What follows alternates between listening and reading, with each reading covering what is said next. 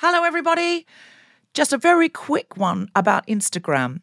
If you're on it, Meta, the parent company, is reducing the number of political posts visible to users on their feed. This is a real thing, not a hoax.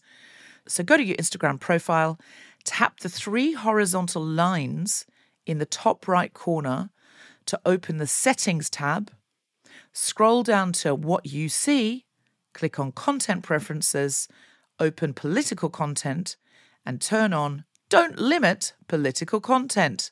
That's an option.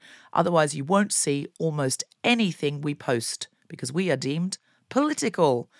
Please do that now, or you won't even see the posts about our shows, our fun things. So if you want to see Guilty Feminist content and know when we're coming to a place near you or releasing a new podcast, do it now. Mom deserves better than a drugstore card. This Mother's Day, surprise her with a truly special personalized card from Moonpig. Add your favorite photos, a heartfelt message, and we'll even mail it for you the same day, all for just $5. From mom to grandma, we have something to celebrate every mom in your life. Every mom deserves a Moonpig card. Get 50% off your first card at Moonpig.com. Moonpig.com. You should celebrate yourself every day, but some days you should celebrate with jewelry. Whether you want to commemorate an unforgettable moment or just bring some added sparkle to your collection, Blue Nile can offer you expert guidance and a wide assortment of jewelry of the highest quality at the best price. Go to BlueNile.com today and experience the ease and convenience of shopping Blue Nile, the original online jeweler since 1999. That's BlueNile.com. BlueNile.com. Ryan Reynolds here from Mint Mobile. With the price of just about everything going up during inflation, we thought we'd bring our prices down. So to help us, we brought in a reverse auctioneer, which is apparently a thing. Mint Mobile Unlimited Premium Wireless. How to get 30, 30, how to get 30, how to get 20, 20, 20, how to get 20, 20, how to get 15, 15, 15, 15, just $15 a month? Sold! Give it a try at mintmobile.com/switch. $45 up front for 3 months plus taxes and fees. Promo rate for new customers for limited time. Unlimited more than 40 gigabytes per month. Slows full terms at mintmobile.com. We recently received an email from a listener who sadly lost her sister to cancer a few weeks ago. Her last photograph with her sister was at a Guilty Feminist tour show in Cambridge last year. This episode is dedicated to Busy Braund. All our love to Busy's family and friends. And we've included one of Busy's favourite songs by Grace Petrie, which meant a lot to her personally, at the end of the show.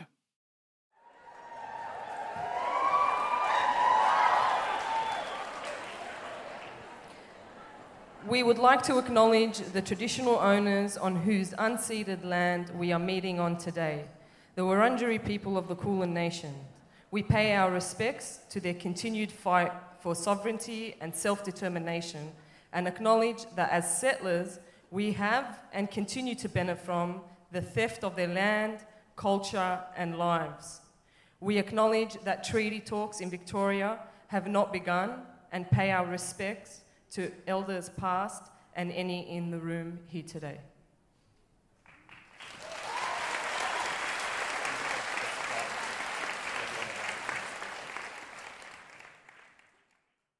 I'm a feminist, but not only can I recognise Guilty Feminist listeners in the street near the theatre in Melbourne here tonight, I could tell which ones were from the guilty tribe and which ones were from the feminist tribe just by looking at them. I mean, I think we're all guilty feminists, that's the point. We're all like 70-20, I don't know what the other 10 is. 80-20, 70-30, 50-50, but I just think some people are weighted more one way or the other. I'm a feminist, but if I go missing, I want them to use the footage of me doing the cha-cha on the news to find me. That's right. For our global listeners, Celia Pacquola is currently in Dancing with the Stars. I mean, it's funnier if they don't know that. Just what a random thing for me to say then. Yeah. I'm a feminist, but this morning, instead of writing an article for a newspaper about the next decade of feminism, I missed the deadline because I was watching a montage of Don Draper kissing women on YouTube. It's a good montage if you haven't seen it. And then spending another hour checking out Ruby Rose's Instagram account. Oh. totally worth it being late. I got it in eventually. But if you haven't watched the YouTube of Don Draper kissing women, it's just him kissing women. It's not as advertised. Why are you making that face? I don't want to watch him kissing women. Well, don't then. No one's forced to do. What do you want to watch? I don't. I want to. There's a video of bunnies in cups.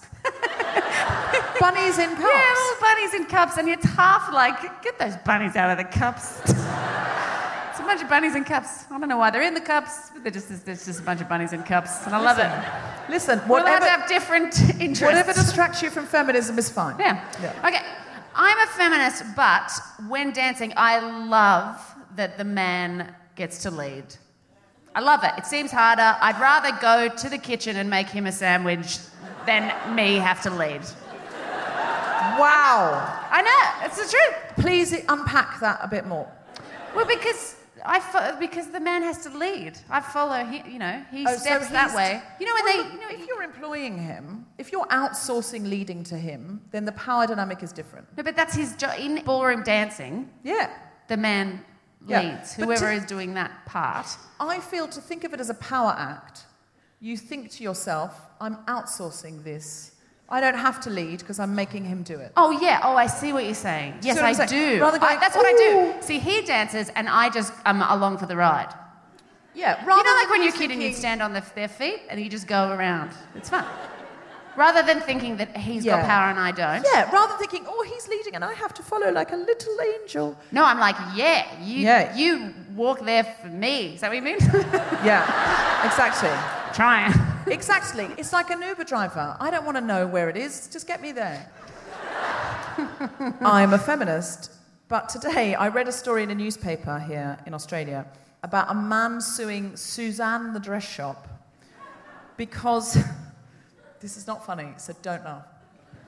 He's got PTSD. Sorry. It's not okay for me to laugh at this. I'm really sorry.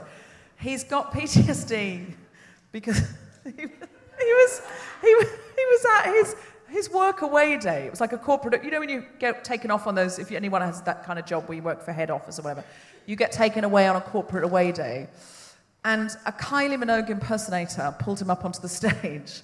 And he says he's got PTSD because I don't know if the Kylie Minogue impersonator was a man or a woman or a non-binary person, didn't say, but that person made him do things. You know, when someone gets you up for audience participation, and he was so affected by it, he now can't leave the house because he keeps having flashbacks to the Kylie Minogue audience participation. It's not funny because it was not consensual. He is suing for like $800,000, and I did think there are people in war zones. But there are, though. I did think $800,000 is a lot of money for audience participation. But anyway, I try to think of it as a feminist. Like, it's good that we're getting to a point in society where it's not okay for someone to be coerced to do anything. So I was like, yes, as a feminist, I back somebody saying, I didn't consent to that. I don't know if I back them to $800,000, but... Mostly I thought, #consent, but also I did think as I read it, this is the most Australian story I've ever heard. I'm a feminist, but turns out I love to twirl. Love a twirl. This is a direct quote. This is a thing I never thought I'd say. Look how sparkly my dress is. And yes, I would like another spray tan.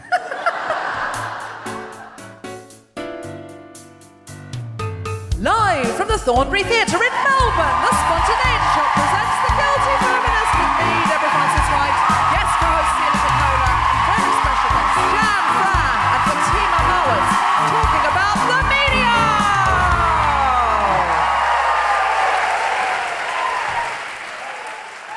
This is The Guilty Feminist, the podcast in which we explore our noble goals as 21st century feminists and the hypocrisies and insecurities which undermine them.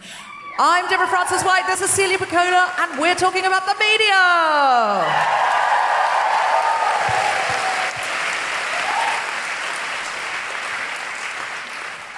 So we have two serious and substantial guests who are also funny. But first of all we want to talk about is Dancing with the Stars. Please, welcome to the stage and welcome to the microphone, the incredible Celia Pacquola!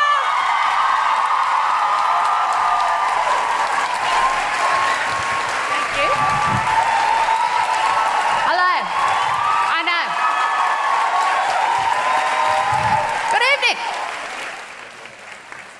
lovely to be here. A couple of things just to tell you straight off the bat. So I've been a comedian for, 12 years, so my life is pretty unusual. However, on Sunday, I did a cha-cha on live television in front of Olivia Newton-John. Now, that's true. That's just that's a fact, and I don't know what to do with that. That's my life. I am on a television show called Dancing with the Stars, which is called Strictly Come Dancing in the UK, and I am a prime candidate to be on Dancing with the Stars because no one knows who the fuck I am. It's so funny. Every year when this show comes out, all of these shows, everyone's like, oh, you call them fucking stars? Oh, are they the best celebrities they could get? Yeah. Yeah, they're the best celebrities they could get. Hugh Jackman is busy, okay?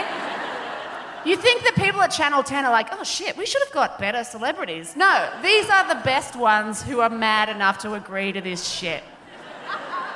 And I'm into it. I wish they were shitter. I love being shit. I want to see the shittest people in the world try and do something hard. Are you kidding me? That's why I'm doing it. Let's do it. I also want to see shit people at the Olympics. Let's get shit people at the Olympics. Just at the end, wouldn't it be great? Just at the end of the Olympics, just right at the end, just let some of us out there. Just let us out. Wouldn't it be refreshing after watching all these incredible athletes? Just one of us goes out there and just knocks a bunch of hurdles over and gets a stitch. Yes. So, I'm doing Dancing with the Stars. So if you don't know what it is, they pair me, just me, hello, I'm a comedian, not a dancer, and they pair me with a professional dancer, and he has to teach me how to dance. Let me tell you about my dance partner, Jared. Okay. His name is Jared with a Y, as in, why you spell your name so weird, Jared? Jared does not find me funny.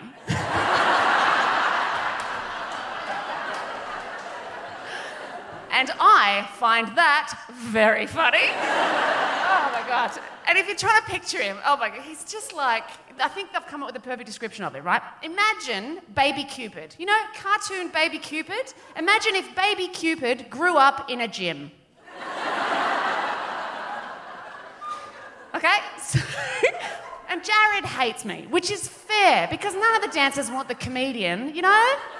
Like, really, they say the show's about the stars' journey. It's about the dancers. The dancers are the one who have to do the hardest shit. It's like they're the chef and we're the mystery box ingredients. Like, I am his problem. They're like, Jared, you get a potato and half a duck. Turn that into a dancer. Or, the only thing in my life is dance, so I don't know how tonight's going to go because that's all my whole life is dance. Or, as I now call it, dance. So I'm just going to also vote for me. Right. Guys, I don't have the numbers. Like, I've got a dedicated fan base, but, you know, there's reality... Anyway. Right, here are some of the common things that Jared says to me in training. I used to call it rehearsal, but that sounds too pleasant for what it is. Right. Be better.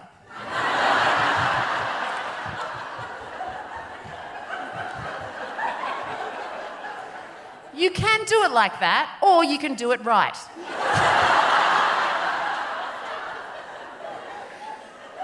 No. Again, not like that, never like that. Yep, but shush. No, in this room, your feelings mean nothing.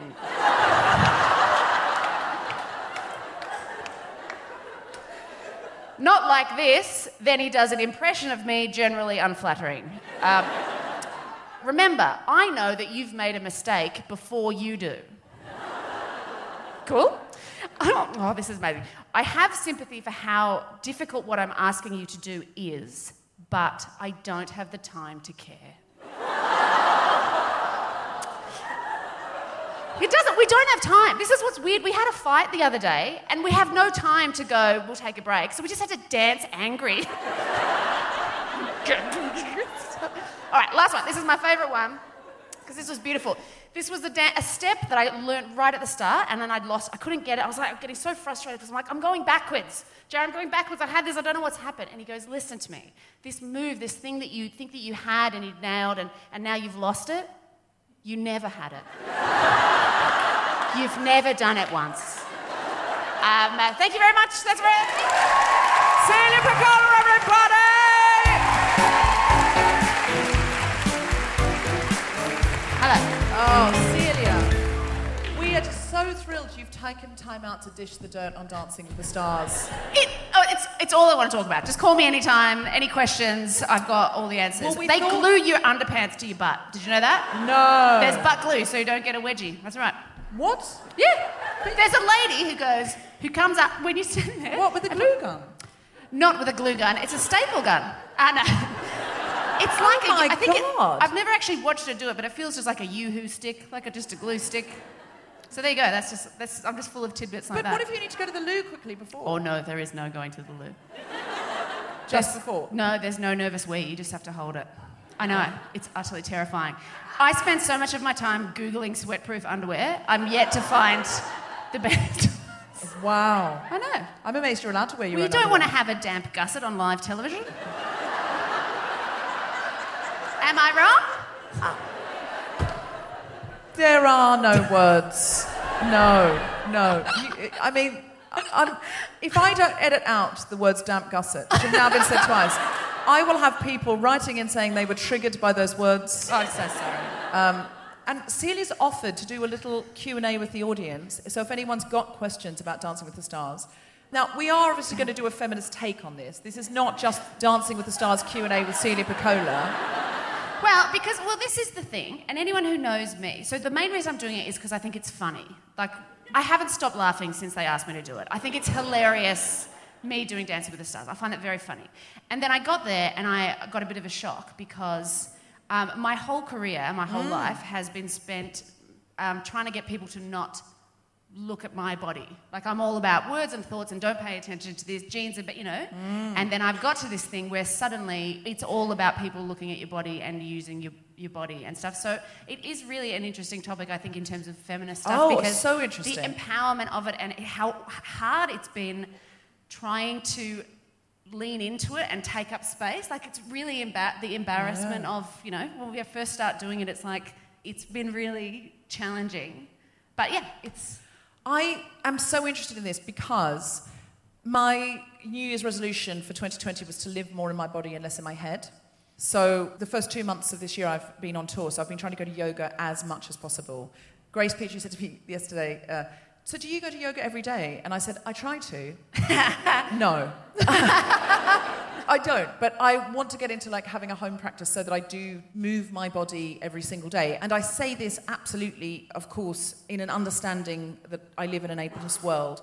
I think even if you pay attention to your breathing once a day, just sitting there checking in with your body and breathing is amazing. And then in the ways in which you can or want to move, yeah, it is such a gift to live in your body more. Yeah, I think being inside your body, whatever that means to you, is always good. But it's really challenging. Like, I've spent a long time having a difficult time with my body, even though I'm aware of how lucky I am. Like, I'm size 12. I'm very lucky to have all of my limbs, for example, which I know in particular because one day a little old lady came up to me and went, "Enjoy your limbs."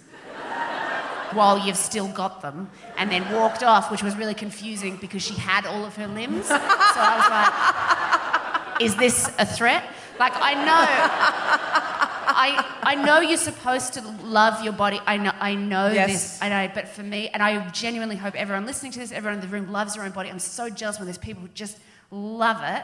But usually, it used to be when people would say that to me, I'd be like, you know what?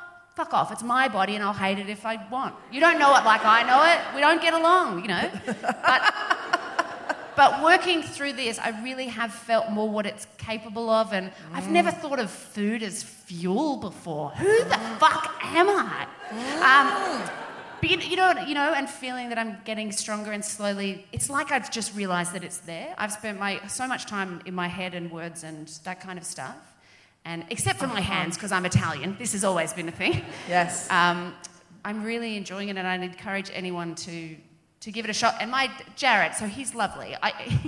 He's very serious, but he's amazing. So he teaches all the time women often for them to become comfortable in their bodies and to feel empowered and to feel good about themselves, and also children learning about, spatial and, just being comfortable in their own personal space and that kind of stuff. And it's just boundaries. This whole world. That kind of dancing is about boundaries as well, isn't it? This is my dance space, that is your dance space. Yeah. You don't go into my dance space, I don't go into your dance space. Yeah. I learnt that from Patrick Swayze. Yes. And it's also been scary putting it out into the public domain. So I went on TV on Sunday, and I'm wearing a little skirt, and do you know how funny? So many people in the world are surprised that I have legs. No one could believe it. Everyone sent me a message going, Celia, you've got legs. I'm like, yeah, mate, what do you think I've been standing on this whole time? No. Well, do you know what, though? Because you do, in comedy, often dress in jeans, you dress down, you're right, you don't draw attention to your body. Yeah. When I saw Celia's legs because she had, on this show, on, I keep wanting to call it Strictly, because that's what we call it, Dancing with the Stars.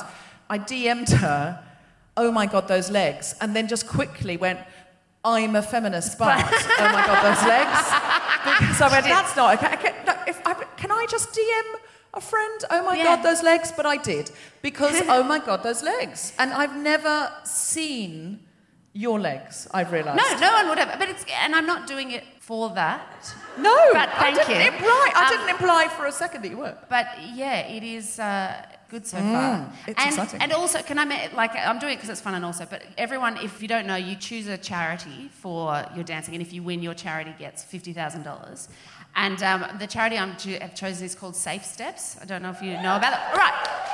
Oh, my God, they're totally the best. So they're a crisis response service for women and children experiencing family and domestic violence, a 24-hour confidential hotline, and they're just incredible. And I just think what they do is amazing, and such a huge problem in this country that's happening all the time and we don't even know. It's really upsetting. But also, I like the combination of dancing is such this expression of empowerment and becoming confident and freedom and all of that, and to try and use that to something to help women who are feeling afraid and worthless and trapped and all of that kind of stuff. So I'm really into it for a bunch of reasons. Oh, Celia, that's wonderful. So you are dancing for feminism. I am. You're literally dancing for feminism. Because, that's the thing is, because you're flooping around in a little tiny skirt, and I don't know, is it still a feminist thing to be? I feel like it's the apotheosis of the guilty feminist. I mean, you were chiming in a mini. I mean, I know what that word means, Deborah, but someone in the room might not know what that word means. That one. Apotheosis. Yeah, but just in case there's anyone in the room, you might just want to explain what that means. It's the. It's at the apex. It's the predator. ultimate. It's like isn't it like an apothecary? Apothecary. They make. It's not an apothecary. They make perfume. You're not a guilty feminist chemist. That's not an archaic chemist. No, it's like the apotheosis. It's like the tip. It's like you're the best. Good. The best. Oh, great. Awesome. Yeah. Yeah. Cha-charing in a miniskirt for a feminist charity that is such a feminist charity. You are Baby from Dirty Dancing, because that's why she learnt to dance, because she was helping another woman who couldn't get a termination, even though she needed one. That's why Baby learnt to dance, the ultimate feminist act. And my other question now is Jared a little bit strict like Johnny in Dirty Dancing? Is he strict? A little bit strict. He's super strict. He's so mean. He's really mean. He's strict. Yeah, I told him, but he doesn't have time to be patient with me. But he's also quite kind. When I get it right, he'll give me little bits of validation. Yeah, tiny bits. Just like Johnny. Yeah. But we're not doing a lift yet. You're not doing a lift yet. Well, see, I've been quite lucky so far. We haven't got to the sexy bit. That's what I'm really scared about. That's the big fear for me. Is it quite tense with someone just like right there looking in your eyes? Because I feel like if my personal trainer wanted to train me from here, up in my face. And also while you're touching hips, it's really weird. I know, it's bad. I just laugh in his face. I laugh and laugh. And like that bit in Dirty Dancing where he's trying to run his hand down her and she keeps giggling. Nah. Is it like that? Nah, it's so funny. But weirdly, when I first met him, I was like, I can't be anywhere near you. Like, it's so... Because it's just a strange, beautiful man. And then, now I'm going to hold you and show you that you have hips. I'm like, no. But then, after a while, it's sort of flipped and gone the other way. I now cling on to him so tightly. Like a limpet. Because he knows what to do, and I don't know what to do. So to the point where he refers to it as my raptor claws. And wine fingers. He says, I have wine fingers. And I'm like, fair. So we'll see, but we haven't had to do any, like... So everyone was... The cha-cha, everyone's like, that's sexy. I'm like, no, it was fun and cute. So I'm worried about when we have to do... passion. Oh my God. Pash? Passion. You know, like, they make us do like a... I thought if he's telling you you have to pash him, that's not in a dance. That's what we would call in Britain the Strictly curse. Do you know? Yeah. We have something called the Strictly curse. Do you know what this is? So it's called Strictly Come Dancing in the UK because there was a very old-fashioned show called Come Dancing where people sort of shuffled around doing a waltz. When Strictly Ballroom The problem is people started to come dancing. Surely, I just thought of that, but surely that joke's been made. It's just to be clear, it's called Strictly Come Dancing, C-O-M-E. Unpleasant, an unpleasant alternative spelling. No. So, if you are here, a lot of people come to this show in multi-generations. People come with their mum and their nan. Is anyone here with their mum and their nan? Great. I apologise unreservedly. But the curse. So, yeah, we call it Strictly Come Dancing because when the Australian film Strictly Ballroom came out, then they revived this show and made it sexier and funner and, you know, more of what it is. And they put Strictly in front of Come Dancing, like Strictly Ballroom, Strictly Come Dancing. So it's just word salad. It doesn't mean anything. And the Strictly curse is when some married person or person in a long-term relationship goes on Strictly, dances with the Jared... First of all, they don't get on, like it's a romantic comedy. But then, they're, you know, exactly what you're talking about. The hips don't lie. And then next thing you know, they've left their partner and are living in Brighton on the beachfront with their dance partner, doing the horizontal hustle. Do you know what? Honestly, I mean, that could be a thing, because I get it, but luckily for me, he's blonde. Not my type. Never has been, never will be. I was like, phew, blonde. Also, he's safe because I said to him, I said, Jared, don't fall in love with me. And he hasn't, which was very nice of him. He might have, you don't know. No. You're pretty sure. I'm pretty sure. So just unpack for us a bit how it is... Like, what were your fears in going into Dancing with the Stars in terms of being a woman in the media? Because I see you very much as an empowered female creator. You're either, in the time I've known you, doing your own show completely... And when you do a solo show as a woman, when you just go out and do, like, a Melbourne Comedy Festival hour or whatever, you write it. Every moment of it is yours. In the moment, if something happens, if someone heckles you or something like that, it's all yours. Everything is yours and everything is you. So you are the creator and you are the narrator. So it's a very powerful position. And then Celia makes her own show, which we've talked about on this show before, Rosehaven. And again, it's created with Luke. And you know, you're not suddenly going to find yourself on set doing a really sexist scene thinking, why am I here? Because you've written it. Absolutely. And then the shows you act in, again, you can improve the script. You're at a point in your career. That's right. So Dancing with the Stars isn't like that. No. So, as I say, I wanted to do it because I think it was funny. The main big issues that have come up for me is, number one, control. Absolutely. Up until this point, I am absolutely in control of everything I say. It's one of the things I love about stand-up. You know, you win on your own, you die on your own. If there's no... Because as a woman, you know, you often get the, did you write that yourself? That's why I love stand-up, is there's nowhere to hide. No one can say that, you know, it wasn't you doing it. And I love that, right? Whereas with Dancing with the Stars, because it's reality, they film you for hours and hours and weeks, and I don't have a say in which bits they use and how they're going to portray me. So I'm scared about that. So far, so good, and I can't... It is me. Whatever they use, it is me, because I'm so exhausted from trying to learn how to dance. I don't have time to be thinking about what I'm doing. So it is just me and real. And I like being there for that reason as well. I like being... like just someone that you know, trying to just giving this a crack. You know, I'm not trying to present an image. I'm genuinely just there to see what happens. So there's that. I wasn't as scared about being bad at dancing because I'm like, I'm not supposed to be good at this. I'm not a professional dancer. If I'm bad, it's funny. I'll use it to make jokes. And the other big thing that I am still nervous about, because it's just started, is the public opinion. I've, up until this point, played in a very safe space, for want of a better word, you know, on the ABC in my comedy room is not the general public, whereas this is the first show that I've done that will be watched by an audience that don't know me as a comedian, and I am scared of what people will say about me or blah, blah. You're on Instagram a lot now. I mean, I'm loving that you are. Please don't stop doing it. Are you scared about that? You know, just when people are just horrible about women on the television? Yes. With this show, I don't get trolled. People who don't want to listen to it don't listen to it. It's not inflicted on anybody. So I don't wake up every morning to a stream of you, a nasty feminist who nobody loves. And that's the kind of thing they say. But if I go on television, the advice to men on television, a man going on a panel show, is...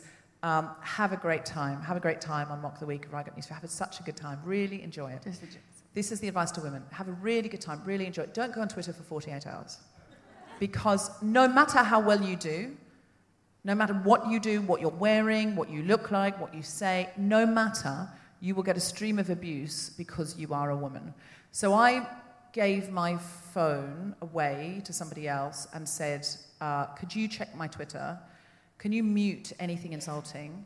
And if anyone said anything nice, can you just write back a nice little comment like thanks or a, you know, heart, smiley face? But see, sometimes people don't watch it till the repeat, you know, like they watch it later in the week on demand. And you get it later. Yeah, so if they've watched it on demand, they insult you on demand. I always find it so strange on Twitter when they say something mean about you, but they at you, so they're drawing your attention to it. So it's like going, hey, come over here.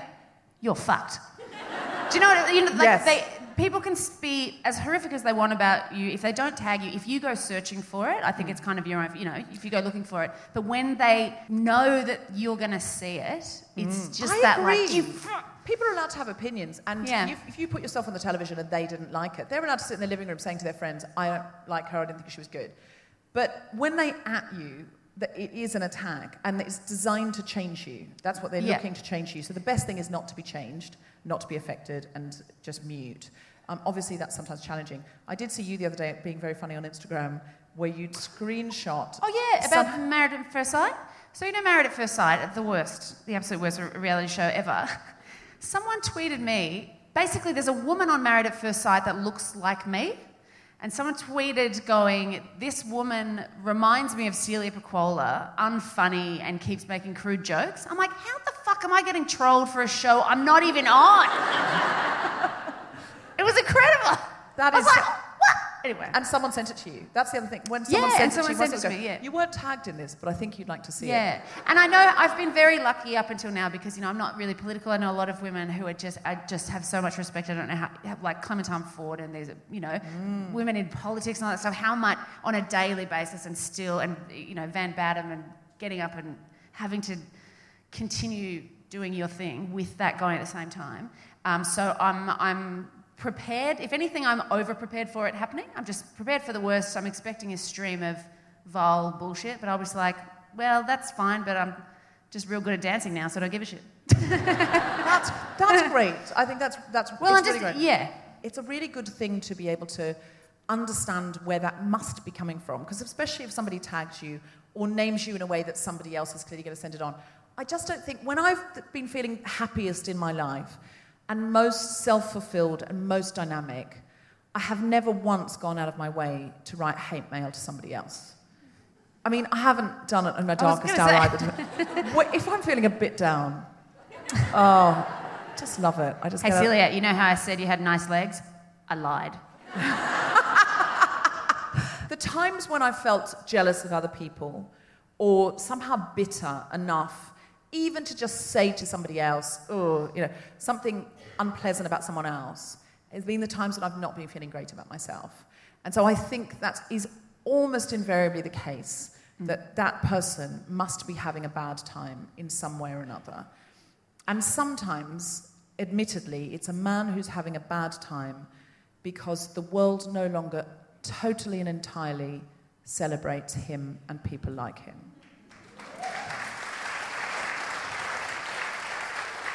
And not always, but often that man is a white, straight, cis man who is not disabled.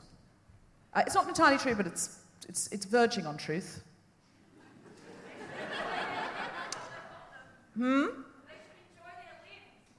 should enjoy their limbs while they've still got them. That's good advice for life. Yes, it's great advice. Yeah.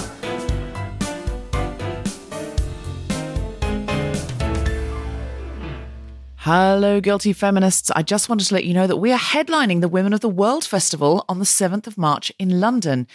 Susan McComber is co-hosting. We've got an incredible music act and a very exciting guest. We're not allowed to tell you who it is yet. Plus, Bridget Christie doing stand-up. It's going to be a real gala ep. And you can get tickets at southbankcentre.co.uk. Also, Global Pillage, our diversity-based comedy panel show, is back. You can come and be in the hive mind of the audience and shout out answers if you want, or you can just buzz at the right time and back the right horse. It's a really, really fun afternoon, 4 p.m. on the 21st of March, the 4th and 5th of April. It's always a weekend after lunch, but before your big party. And comedians we've got this season include Desiree Birch, Athena Kablenyu, Kemar Bob, Alison Spittle, Olga Koch, and Johnny Cochran, who you'll remember from the Fatherhood episode. Check out who's on what date at globalpillage.net. And after the show, I'll be right there if you'd like to get a selfie or get your book signed. Somewhere a little bit bigger is Wembley Arena, and I will be playing it ridiculously. Hello, Wembley, on the 23rd of April as part of the Comic Relief Spectacular. Other comedians on the bill that night include Sindhu V, Catherine Ryan and Susie Ruffle. It is going to be spectacular, as the name suggests, and all the proceeds go to Comic Relief. If you could come and support me while I play Wembley Arena, that'd be ace. Thank you very much. Please buy tickets. And our UK tour kicks off on the 1st of May at the Hammersmith Apollo in London. We're going all over the UK. Those that came last year know it was immense. We will have various comedians in various locations, musicians. It's a really, really big spectacular night. It won't be recorded. It is a live show only, so get your tickets now at guiltyfeminist.com. And my film, Say My Name, is now available to buy or rent on UK iTunes and YouTube. Check out guiltyfeminist.com for links. I'd love you to watch it and send me a tweet and let me know what you thought. And finally, our merch store is open. And it has T-shirts, notebooks, aprons, all sorts of things with great slogans on. They make great presents and great presents for yourself. And proceeds go into our pot for good things. Buy them there, as well as my book, The Guilty Feminist. And now, back to the podcast.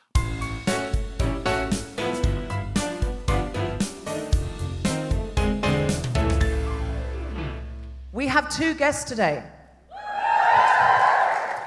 Our first guest is a fresh and daring filmmaker born and raised in Sydney's western suburb of Lakemba. Fatima's films take on the themes of identity, racism, war, sexuality, religion and spirituality. Graduating from the Victorian College of the Arts at Australian Film, Television and Radio School, they were selected for Screen Australia's Developing the Developers 2017 programme and have just written and directed a short film commissioned by SBS and Film Victoria titled Amar. Fatima wants to tell challenging, entertaining and thought-provoking stories reflective of true Australian culture featuring Muslim protagonists. Our second guest is a Walkley Award-winning journalist, TV presenter and internet commentator. She is the creator, writer and presenter of the online opinion segment, The Frant, which has been viewed more than 20 million times. She is best known for hosting The Feed on SBS Viceland, Medicine or Myth on SBS, The Project on Network 10, and the podcast Sexism in the City and the Few Who Do. She's an ambassador for Plan International Australia, where she advocates for women and girls, and her strong reporting on women's issues earned her a 2018 Walkley nomination for Women's Leadership in the Media. Please welcome to the stage the incredible Fatima Mawas and the wonderful Jan Fran!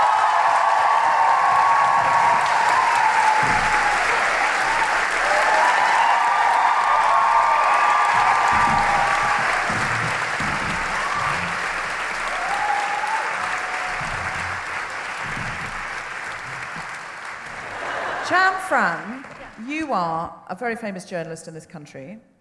You work for... I didn't know that, but yeah, apparently. Yeah. And you work for SBS. No, I don't work for SBS anymore. I used to work for SBS. Oh, you used to work for SBS. Yeah, for a long time. So I'll edit that out then. Yeah, or you can leave them. You But you're someone who has worked for SBS for a long time. I feel like you're associated with SBS in people's minds. Yes. Yeah. And could you just explain for our global listeners what SBS is?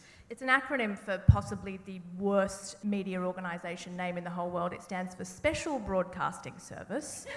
And it's special because it was sort of designed to broadcast to communities in Australia that don't speak English. So, and it still does that. It has a massive kind of radio following. It broadcasts in 68 different languages. I think it's one of the only broadcasters in the world that actually does that.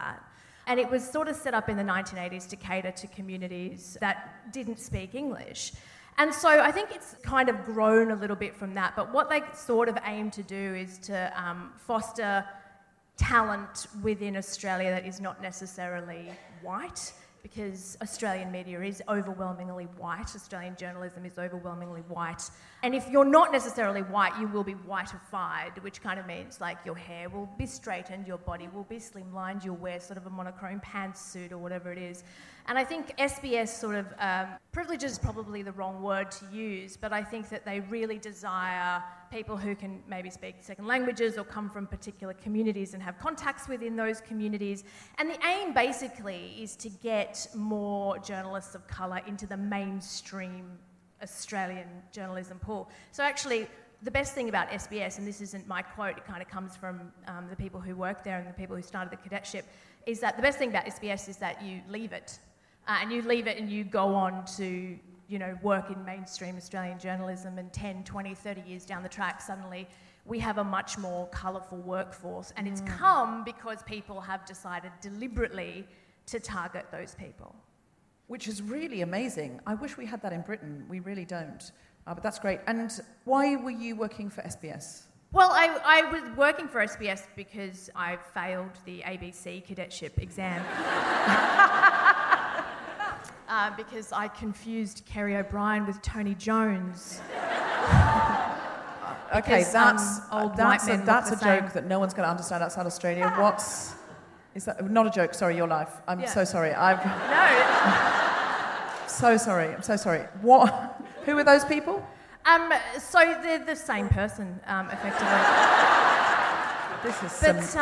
Tony Jones hosted Late Line, and Kerry O'Brien hosted the 7:30 report, and the question on the cadetship exam at the ABC was who hosted the 7:30 report, and I wrote Tony Jones, and it wasn't, and I didn't get that ABC cadetship. I got the SBS cadetship. Yay! But you know what? Actually, one of the main reasons why I applied for SBS and ABC was because I was sort of convinced at university that commercial television was just not made for people like me. You know, I had curly hair, I'm brown, I've got tan skin, I'm of Lebanese background. At the time, there was a lot going on in Sydney. I know you guys are from Melbourne, but there was a lot going on in Sydney with Lebanese and Lebanese gangs, and it was just a very kind of tense atmosphere.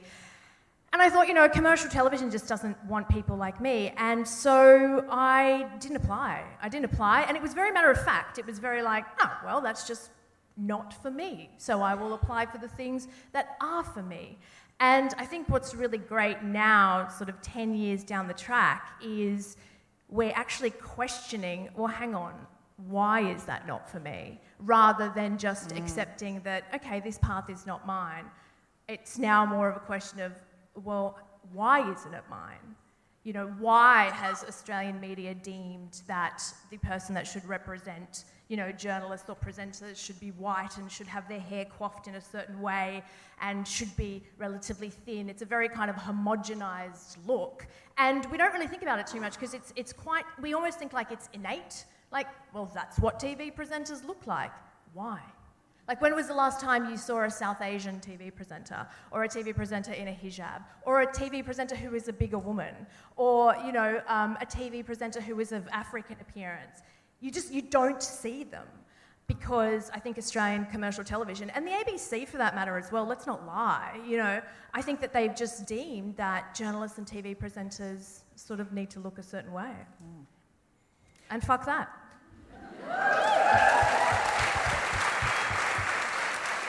Well, especially when it's the news, if you're reporting on things, you do need... This is not just a cosmetic representation concern. This is a concern of viewpoint.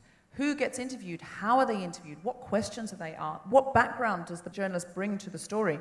Because the people shaping the narrative of the news, if they are from a homogenised group, and more than that, if they are from the dominant culture, will report the news in a certain sort of way. And the stories then we're told as a population about who's doing what and who the good guys are and who the bad guys are completely affected. Yeah, I think it's... I'm sort of quite attuned to it, kind of having grown up Lebanese in the late 90s, early 2000s, when all that sort of shit was going down.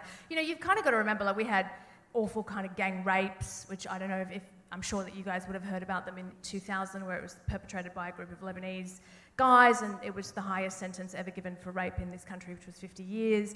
You know, we had the Cronulla riots in 2005. So there was sort of like a lot of intense focus on the community. And I just wonder if there was somebody from a Lebanese background in the newsroom at the time contributing to the types of stories that were covered or the types of headlines that were reported. I just wonder whether things might have just been a little bit different, whether that kind of prevailing narrative of criminality would have been challenged at least once. You know, if there was like a tiny rumbling somewhere, then you have the start of something that can then be built upon. But I think newsrooms were and continue to be overwhelmingly white. And so that's why I think a difference in perspective is really important.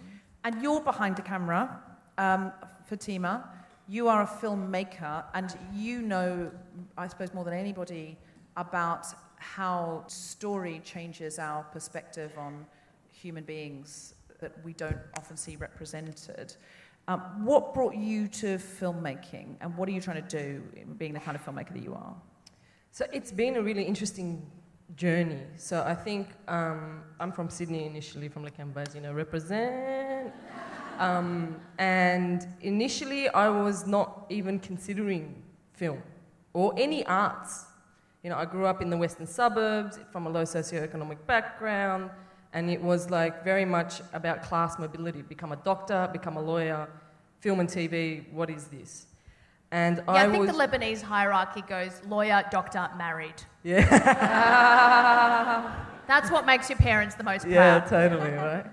But really, if you got married before you became a lawyer and doctor, then you did it right. Yeah, but then they sometimes have that leniency. All right, go do your Inna. Yeah. That's a long time ago, and it's actually across lots of, you know, cultures and whatever, not just Lebanese people.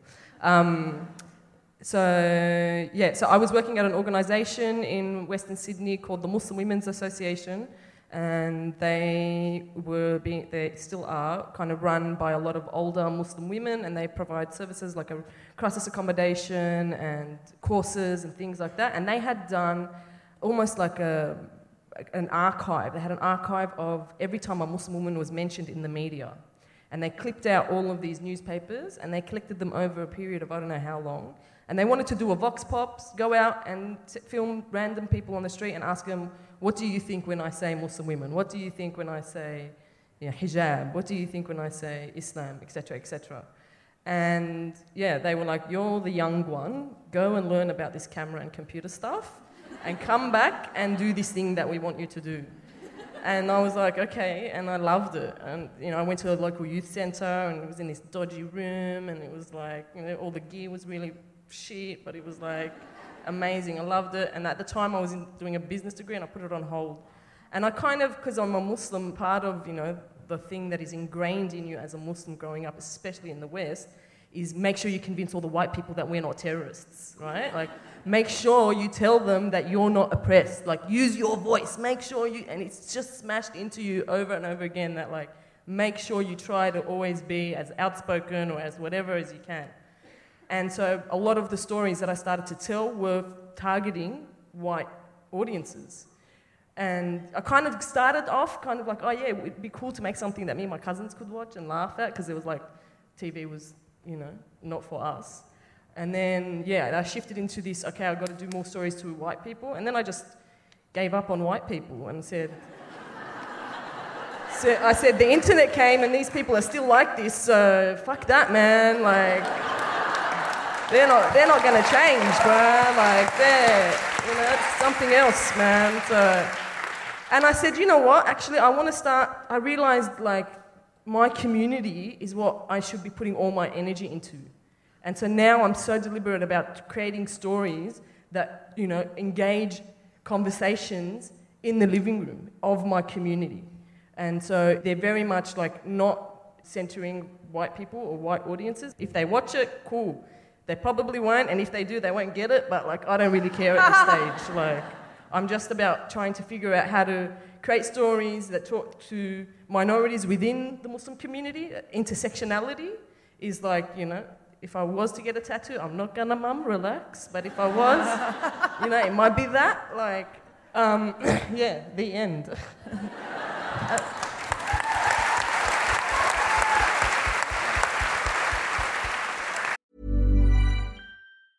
When you're ready to pop the question, the last thing you want to do is second-guess the ring. At BlueNile.com, you can design a one-of-a-kind ring with the ease and convenience of shopping online. Choose your diamond and setting. When you find the one, you'll get it delivered right to your door. Go to BlueNile.com and use promo code LISTEN to get $50 off your purchase of $500 or more. That's code LISTEN at BlueNile.com for $50 off your purchase. BlueNile.com, code LISTEN. Mom deserves better than a drugstore card. This Mother's Day, surprise her with a truly special personalized card from Moonpig. Add your favorite photos, a heartfelt message, and we'll even mail it for you the same day, all for just $5. From mom to grandma, we have something to celebrate every mom in your life. Every mom deserves a Moonpig card. Get 50% off your first card at Moonpig.com. Moonpig.com. Ryan Reynolds here from Mint Mobile. With the price of just about everything going up during inflation, we thought we'd bring our prices down. So to help us, we brought in a reverse auctioneer, which is apparently a thing. Mint Mobile Unlimited Premium Wireless. How to get 30, 30, how to get 30, how to get 20, 20, 20, how to get 20, 20, how to get 15, 15, 15, 15, just $15 a month? Sold! Give it a try at mintmobile.com/switch. $45 up front for 3 months plus taxes and fees. Promo rate for new customers for limited time. Unlimited more than 40 gigabytes per month. Slows full terms at mintmobile.com. Can you tell us a little bit about what your latest short film is about? It's streaming on SBS, and our audience would really like to watch it. Could you just tell us the pitch? No. Okay, so it's called Amar, which is the name of the lead character, and it follows Amar, a 28-year-old Muslim woman with Down syndrome, who decides to throw a wedding without a groom as a way to create new traditions and keep old traditions and get her family and her community to acknowledge and celebrate her in sort of this, like, into womanhood almost. Mm-hmm. Yeah, and so it's streaming on SBS On Demand.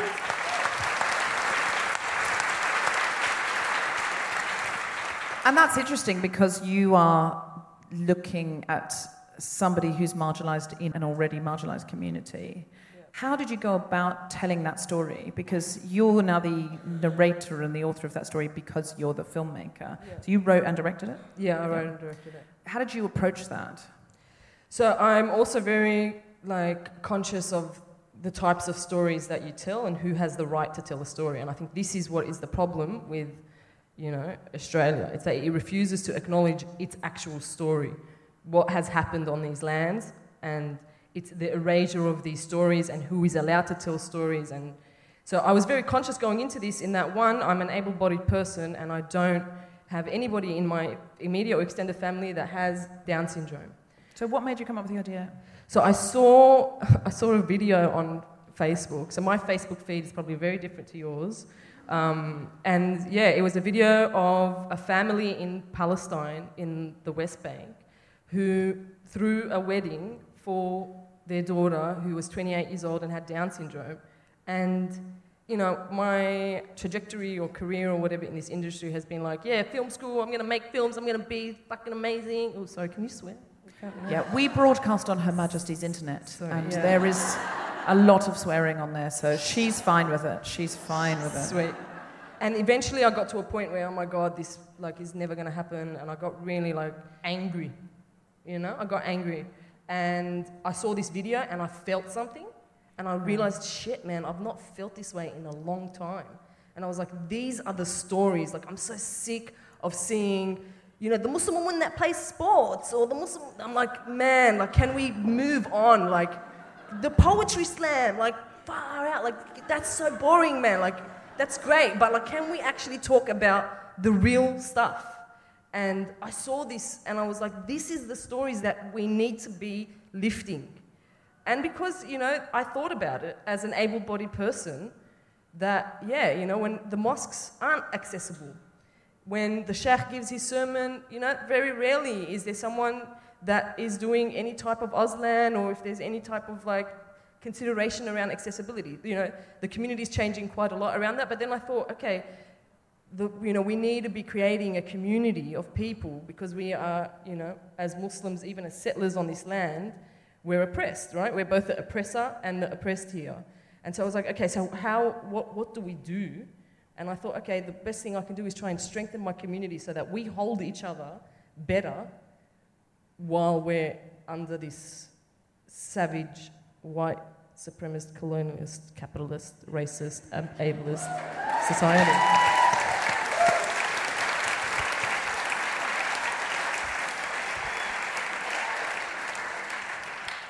Wow, I've never been more inspired to follow a filmmaker's work than I have meeting you, Fatima. I'm so excited to see what you're going to do, because we don't have enough female filmmakers. And you, Jan, you've really championed feminist stories and made, or like, award-winning feminist videos in your journalism. You've sort of changed the narrative, I think. How have you done that? Because Fatima doing that is finding a powerful story within her community that she wants to tell, and then finding the funding and the way of telling it. How do you go about shaping the story? How do you get permission, I suppose? Or do you not wait for permission, you just take it? No, you just apologise later. Sometimes I'm just like, man, I can't believe SBS let me say half the shit I say on that television network, but all right. What really motivates me is just a drive to, for lack of a better word, just like straighten out some bullshit. You know, that's really the primary motivator. I'm actually not an activist in my journalism at all. It's more just that I see something that's just a bit off, and I just kind of want to tell you about it, just so you know that this is a bit off, and then you do whatever you want to do with that information. That's whatever I when I knew that you were coming on as a guest, that's what I think of you first up, is like straight talk. Like, which is the great thing about stand-up as well. It's you talking directly to the people, like, let's just be real, cut the bullshit, here's stuff you need to know.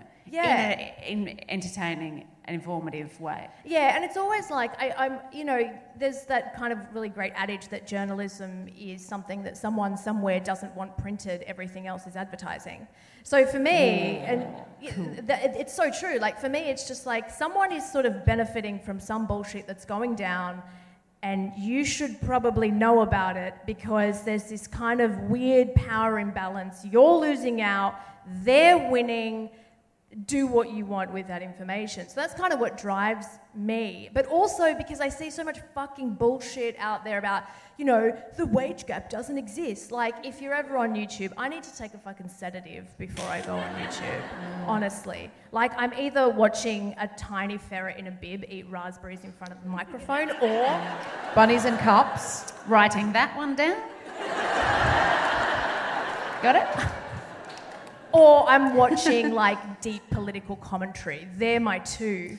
And there's so much bullshit that gets espoused on YouTube that I feel like there needs to be some other voice there, so that people don't think that this is reality, right? So that people can actually be able to have a counter to that. Mm.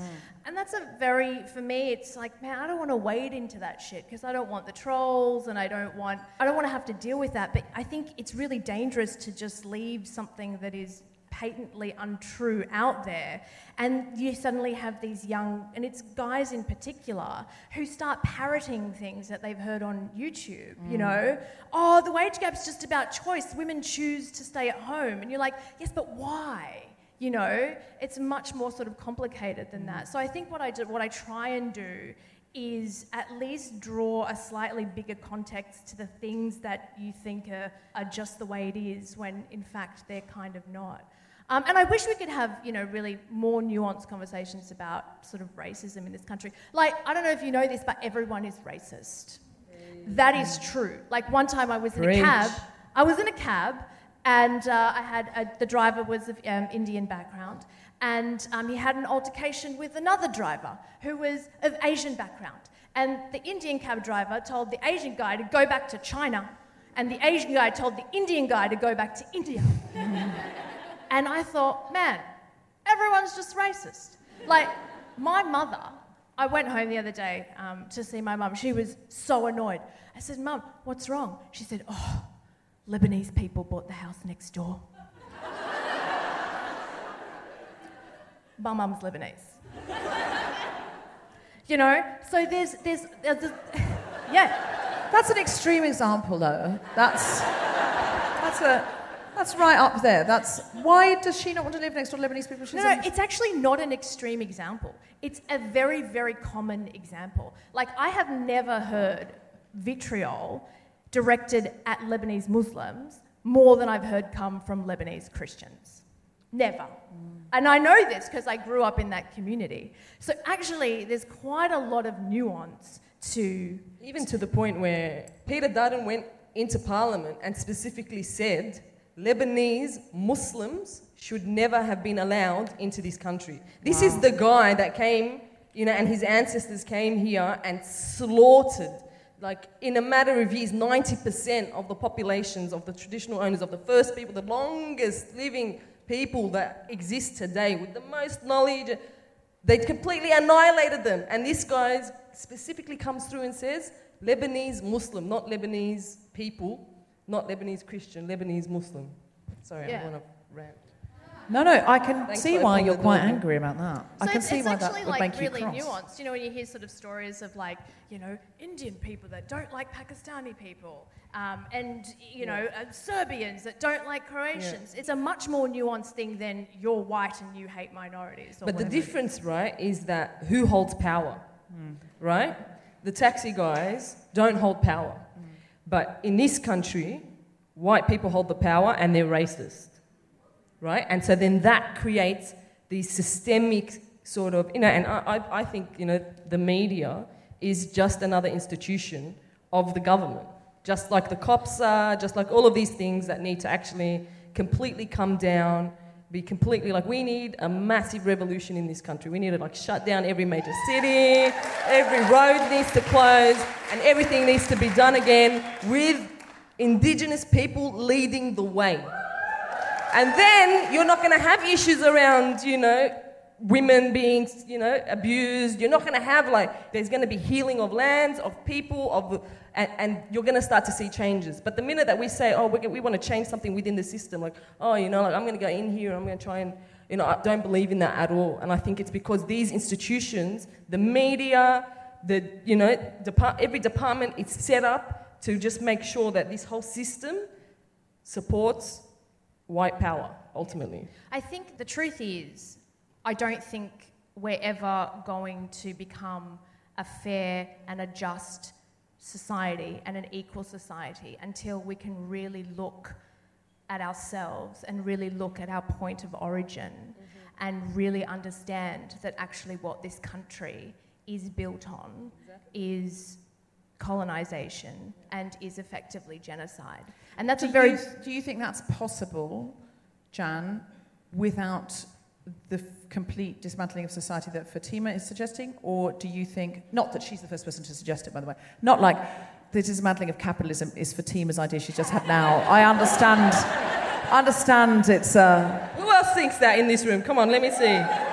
Oh, what a shame, man. Come on, guys, get with the program. Quick. I fully suspect that we will leave this theatre tonight and start to dismantle capitalism. Just I messaged her and I said, you're going to regret having me on this show. No, I don't. She didn't believe me. I don't regret it at all. I'm loving it. We need radical voices in feminism and we need pragmatic voices in feminism because generally what radical people are saying happens in about 20 years. I'm a pragmatic feminist. I want to know what can I get done by Wednesday week. Because if I don't think I can bring down capitalism by Wednesday week, which I don't think that I can do that. But so I'm interested in how can I reshape my patch of the world? 1, how can I make my patch of the world bigger? 2, and the internet has made my patch of the world bigger because the artists have taken control of the means of production. So we can have podcasting. So we, for example, talked a lot about refugees who were living in Calais, and more Guilty Feminist listeners started to go out to Calais to volunteer with refugees. In fact, I met someone who said she was from Iowa who was volunteering in Calais when I just did the American tour. And that really changed things in terms of who was willing to go and get their hands dirty. Two hen nights went to Calais to volunteer. Really exciting. One said she told her friends they were going to go to Vegas. Love her, genius. Well, she thought she was going to go to Vegas. Then she heard refugees on the podcast and us talking about Calais, and she just went, we're not going to go to Vegas. She said to her hens, she just went, I've changed my mind. I don't want to go and spend all this money and be head in the stick and blah, blah, blah, blah. That's all fine and great, but what I really want to do is, this is the only time I'm ever going to have all my friends going to do what I say, what I want, and this is what I want to do. And she said half of her friends were like, you are an amazing human being. And the other half were like, I fucking signed on for Vegas. What the fuck is this shit? I'm in a refugee camp for you? They were like, I don't think so. And she was like, I am the bride. This is what I want. And of course, no one can argue with a bride. That's the law. And so they all went out. And she said, of course, the half that had thought, why would I want to be in a refugee camp? And didn't see themselves as political people and thought that sounded a bit grim and a bit scary or a bit, not fun, were completely converted and came back just completely activated, saying they were going to go out again. They were, of course, telling all their friends about it and what they'd seen and how they understood power abuse differently and how they wanted to change the world. And so I think there is now, is that solving the humanitarian crisis that we have on our hands now with 70 million people displaced? No. Do we need a revolution for that? Yes. Would it be really helpful if we dismantle capitalism? Of course. But, so what I feel is, what we need is people now. Like, if you're in Lesbos, which I was lucky enough to be a couple of months ago with Josie, who runs Choose Love, Help Refugees. Well, that kid that's standing there is 4 years old, needs soup now. They don't need soup by the time I can dismantle capitalism. They need soup now. They need someone looking after them. They need someone saying, you're special, you're great, you're wonderful. They need that now. They need somebody there, running the school. They need that now. So I think we need radical feminists, we need pragmatic feminists, but we need to work together. We need to not be pointing going, oh, that's too radical. I want Fatima on this show saying more radical things than I would say. And I also want to say, how can I can't do what you're asking right now, but I can do more than I would if I hadn't heard that message. Yeah. But if you're in this room right now and you want to dismantle capitalism and actually create a change, there's a activist group called the Warriors for Aboriginal Resistance, and what they've started, is a pay the rent campaign.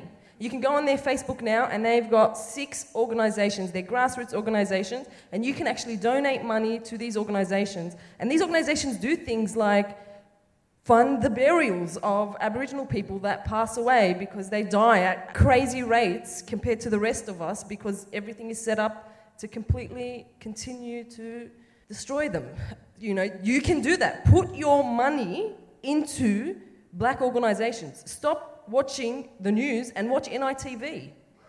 That's how you can do it. It's not actually impossible, but you're made to think that it's impossible. You're disempowered. You're made to think, I can't actually do it, but actually you can in these little things. If all of us kind of did that, centered black media, actually listened to what black people had to say and looked around and why are there potentially no black people in my circles? Or, what's the conversations you're having about Invasion Day, And it's interesting that I just wanted to bring up the conversation that you were saying about being trolled and things like that. One of the members of Warriors for Aboriginal Resistance was trolled, not by average Joes, but by the media.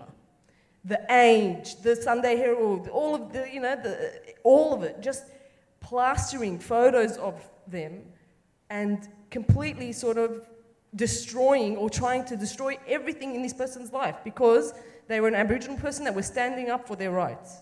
And it's these systems. Do you work in a cafe? Get your cafe to stop buying the Herald Sun. Stop, having that as a thing. And this stuff that I'm saying to you because I've actually learnt from Aboriginal people that have been, till this day, shouting, this shit is wrong, but nobody wants to listen because, it makes people feel uncomfortable. You know what? It's so funny that you say that, because there's a woman called Aileen Morton Robinson. I don't know if any of you... Yeah. That woman is incredible. She's the first distinguished Aboriginal professor. But she wrote a book 20 years ago called Talking Up to the White Woman, which was effectively about, you know, white feminism and where Aboriginal women stood in relation to white feminism. Last year was the first time that she was invited to speak about that book at a mainstream feminist conference. She wrote it 20 years ago, and it has taken us 20 years to give her a mainstream feminist platform in Australia. And so I think the best place to start is just by shutting the fuck up and listening. Really. And I've come to that realisation actually quite late, I'm ashamed to admit. But I think that is...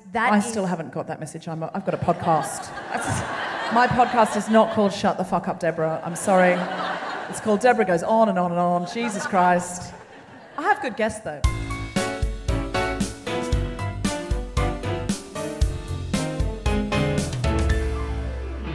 We did say we'd let the audience ask a couple of questions. Does anyone have a burning question? No, I've made... All of this has made Dancing with the Stars seem very, very inappropriate right now. This is... I'm sorry.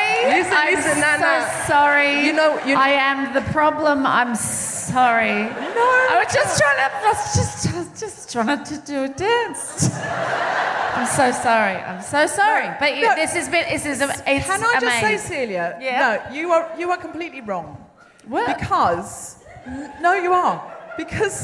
loads of people are going to listen to this episode as the Dancing with the Stars special, who would never.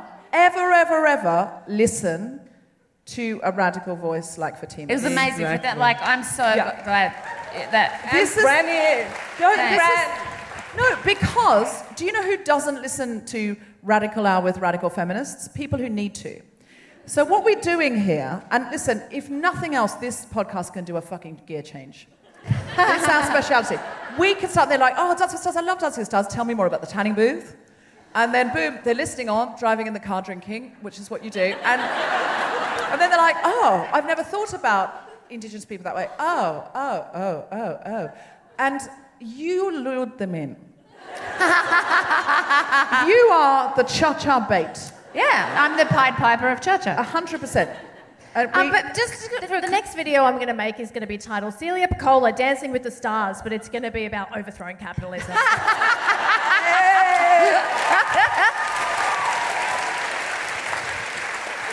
And Celia, I could do a dance about it.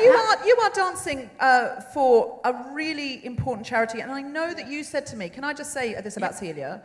Because she wouldn't say it about herself, but I remember when we were in a bar, I think we were in Naked for Satan, after, if you're listening internationally, that's exactly what it sounds like. And we were in Naked for Satan, and Christine Zwicker, who's a brilliant feminist journalist, was there, and we were all chatting, and Celia said, look, I just feel like I'm doing all this sort of, you know, entertainment stuff, and I just want to get my hands dirty, and I want to do something, and I want to change things. And Christina put Celia onto this charity, which is about survivors of domestic violence and people currently experiencing domestic violence. And she said, well, you can lend your celebrity to it. And Celia said, I'm very happy to, but what I really want to do is I'll stuff envelopes. I'll go down. I don't know what year she thought it was that people were stuffing envelopes, but 1947, stuffing envelopes. But she was saying, I want to go down and help. I want to go down and do something real. I don't just want to go out and go, oh, and by the way, I throw a charity over my shoulder like I'm, you know, doing something, but I'm not really doing something. And I was really impressed by it. And then Celia today said, I really want to talk about the charity I'm doing it for. And she told me, she said, hold on a minute. I found out about this charity through Guilty Feminist. And I was like, I can't believe... I said, are you still working with those people? She said, yeah, I am. And I'm really advocating for them. And I was like, this is amazing. This is really amazing. So this is where, genuinely, I feel like as long as we're working in concert, as long as we're working in harmony to elevate voices, we need all of this. You coming off the ABC and going on to Dancing with the Stars and then talking about that charity is important because then it comes back and someone starts to watch your special, then they listen to this episode. It's all a chain of breadcrumbs. I feel you do what you can do the most when it's something that's personal to you. So for me, it's mental health stuff and women stuff. So the mental health stuff I talk about in stand-up, and then the women stuff I just, as I say, I want to get involved. I don't want to be an ambassador, I do want to do stuff, but like I want to help, but it's not my story, so I feel like I don't know like, how to. I have the same thing because here I am a settler, right?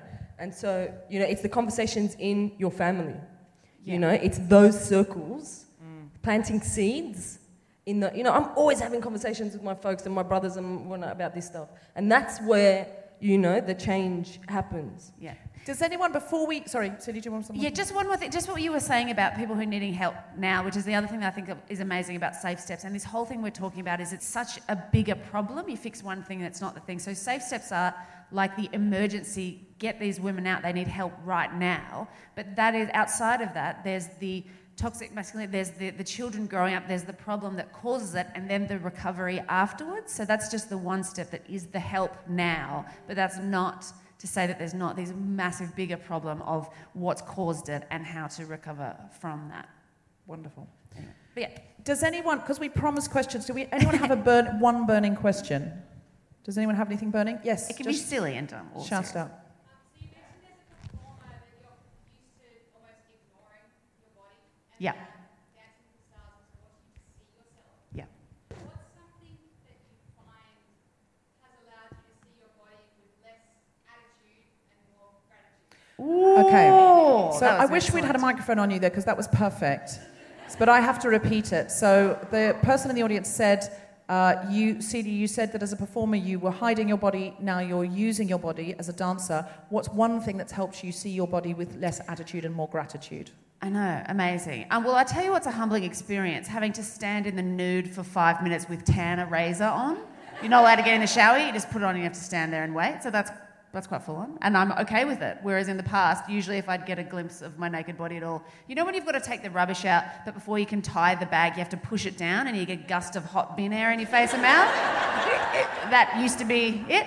So that's cool. The other thing that I'll... It's just how I feel, guys. The other one is I have a big thing about getting lifted. I don't want to get picked up. I've never wanted to be picked up. I've always been a solid... Like, he's like, we're going to do a lift. I'm like, I'm not okay with this. I do not want to be lifted up. Because on some level, you go, I'm scared that you're not going to be able to pick me up, that you're going to go, that you can't because you're going to feel how heavy I am or whatever. And also... He goes, do you have a thing with control? I'm like, yeah, it's a loss of control because you're off the ground, someone else is doing this to you. But then he taught me, because it's a lift where I put my hands on his shoulders and he picks me up and he goes, you are so much easier to lift when you're strong. You push down on me and it's like nothing. And that made it really empowering to me that it's me doing it, pushing up rather than being lifted up by this guy. And it feels fucking cool. And now I can't, the problem is every time we do it, I go, whee! So that's cool, and that will be in this dance Sunday night. Please vote for me.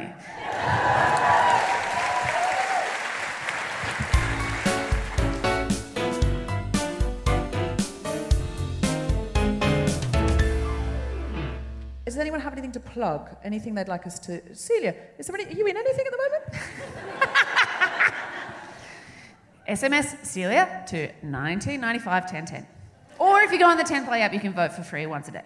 Okay, so please vote for Celia and keep her in because she's the most feminist one. And also, Safe Steps, 50 grand. And also the best dancer, by far.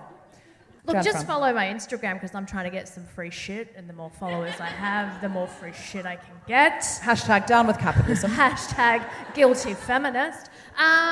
No, listen to my podcast, The Pineapple Project. The first episode of which was actually out yesterday of season 4. So that is what I am plugging. The Pineapple Project. Go download it wherever you get podcasts. Yeah. Fatima. Get onto Facebook and look up Warriors for Aboriginal Resistance. Add them on Facebook and also start following NITV on Facebook. And also we should watch your film. Yeah, and if you want, watch my film on SBS On Demand. AMAR. Come on.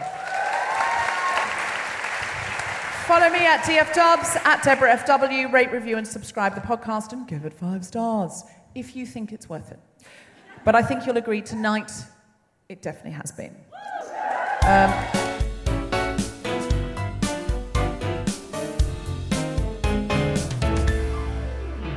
Now we have a wonderful wonderful final treat for you.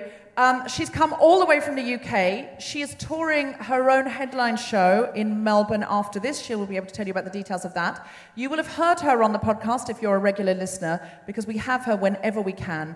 I love her doing the show because I tell her that when she plays, people leave thinking they've had a better time than they've had. Put your hands together and make incredible woohooing noises for Leicester legend, Smokescreen and Smoke Show, Grace Petrie!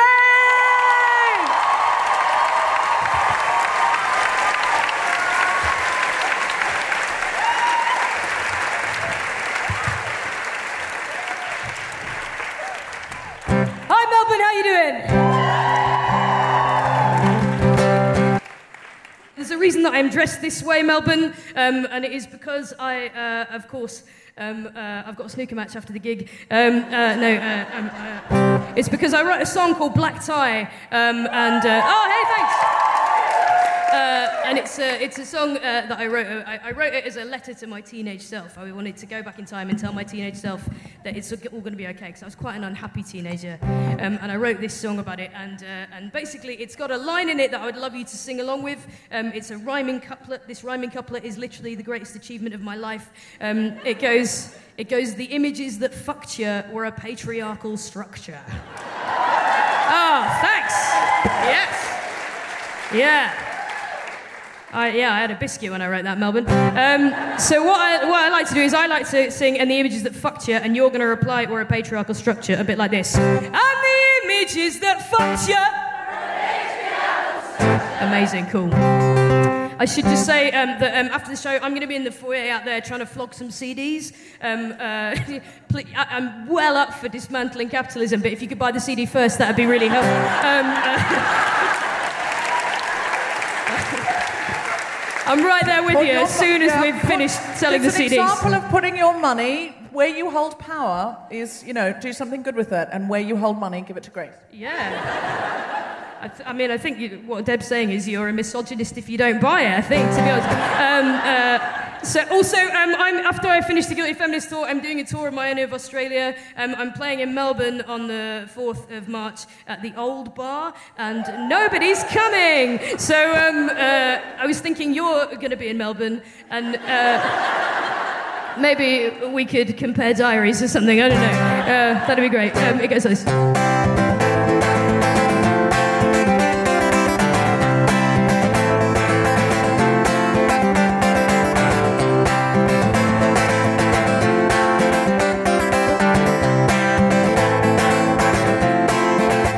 It's a jungle out there.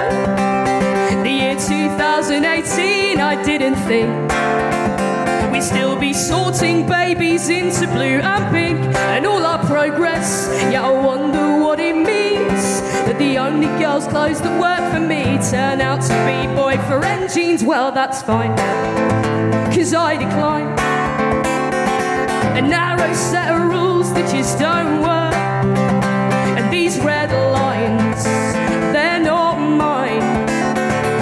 If you need me, you can find me ironing my shirt, cause I'm in black tie tonight. Get a postcard to my year 11 self in her year 11 hell, saying everything's gonna be alright.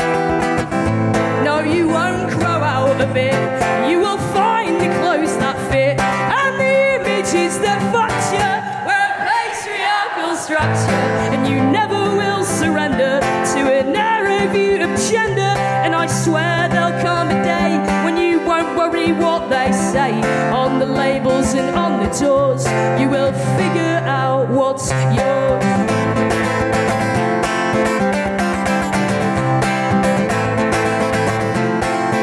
And it's a bloody nightmare trying to fight the spread of bigotry and fear that's uniting Piers Morgan and Jermaine Greer, and all our progress, yeah, I wonder who it's for.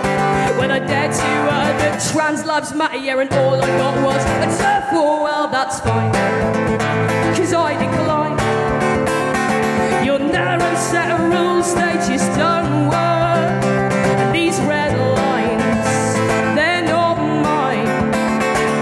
If you need me, you can find me ironing my shirt,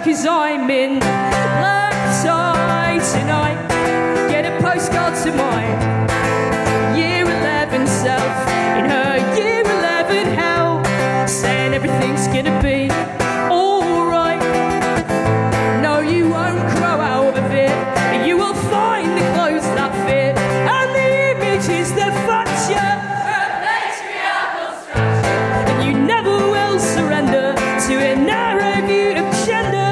And I swear there'll come a day when you won't worry what they say on the labels and on the doors. You will figure out what's yours.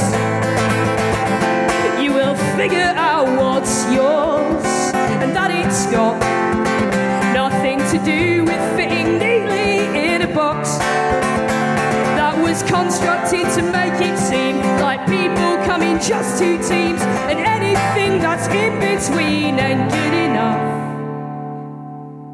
And you will love, and you'll be loved, and you're in black tie tonight. Get a postcard to my year 11 self in her year 11 hell. Darling, everything's gonna be alright. No, you won't grow out of it. You will find the clothes that fit and the images that fracture from patriarchal structure. And you never will surrender to that narrow view of gender.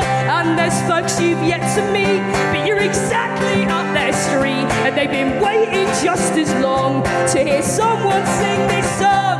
Better days are on their way, when it won't matter what they say on the labels and on the doors. You will figure out what's yours. And girl, you're gonna be so happy. Girl, you're gonna be just fine. So happy down the line, down the line. Thank you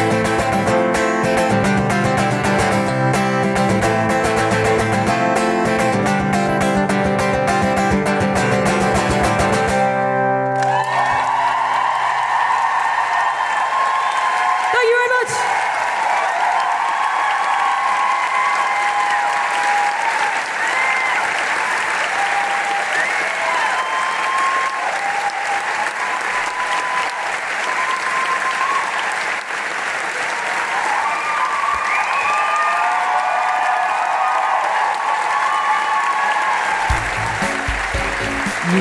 To the Guilty Feminist with me, Deborah Francis White, guest host Celia Pacquola, and our very special guest, Jan Fran and Fatima Mawas.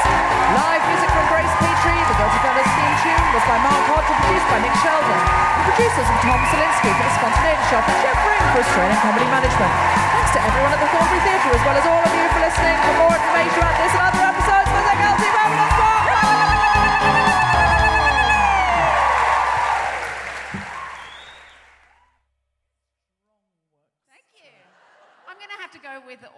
Conductor with the stars next. Jeff, that was very loud. Did you get it? You got me? Okay, great, thank you. Just checking. It's Jeff, everybody. Jeff is sort of a combination of Tom Selinsky and Chris Sharp while we were in Australia. It only takes one Australian man to do the job of two British men.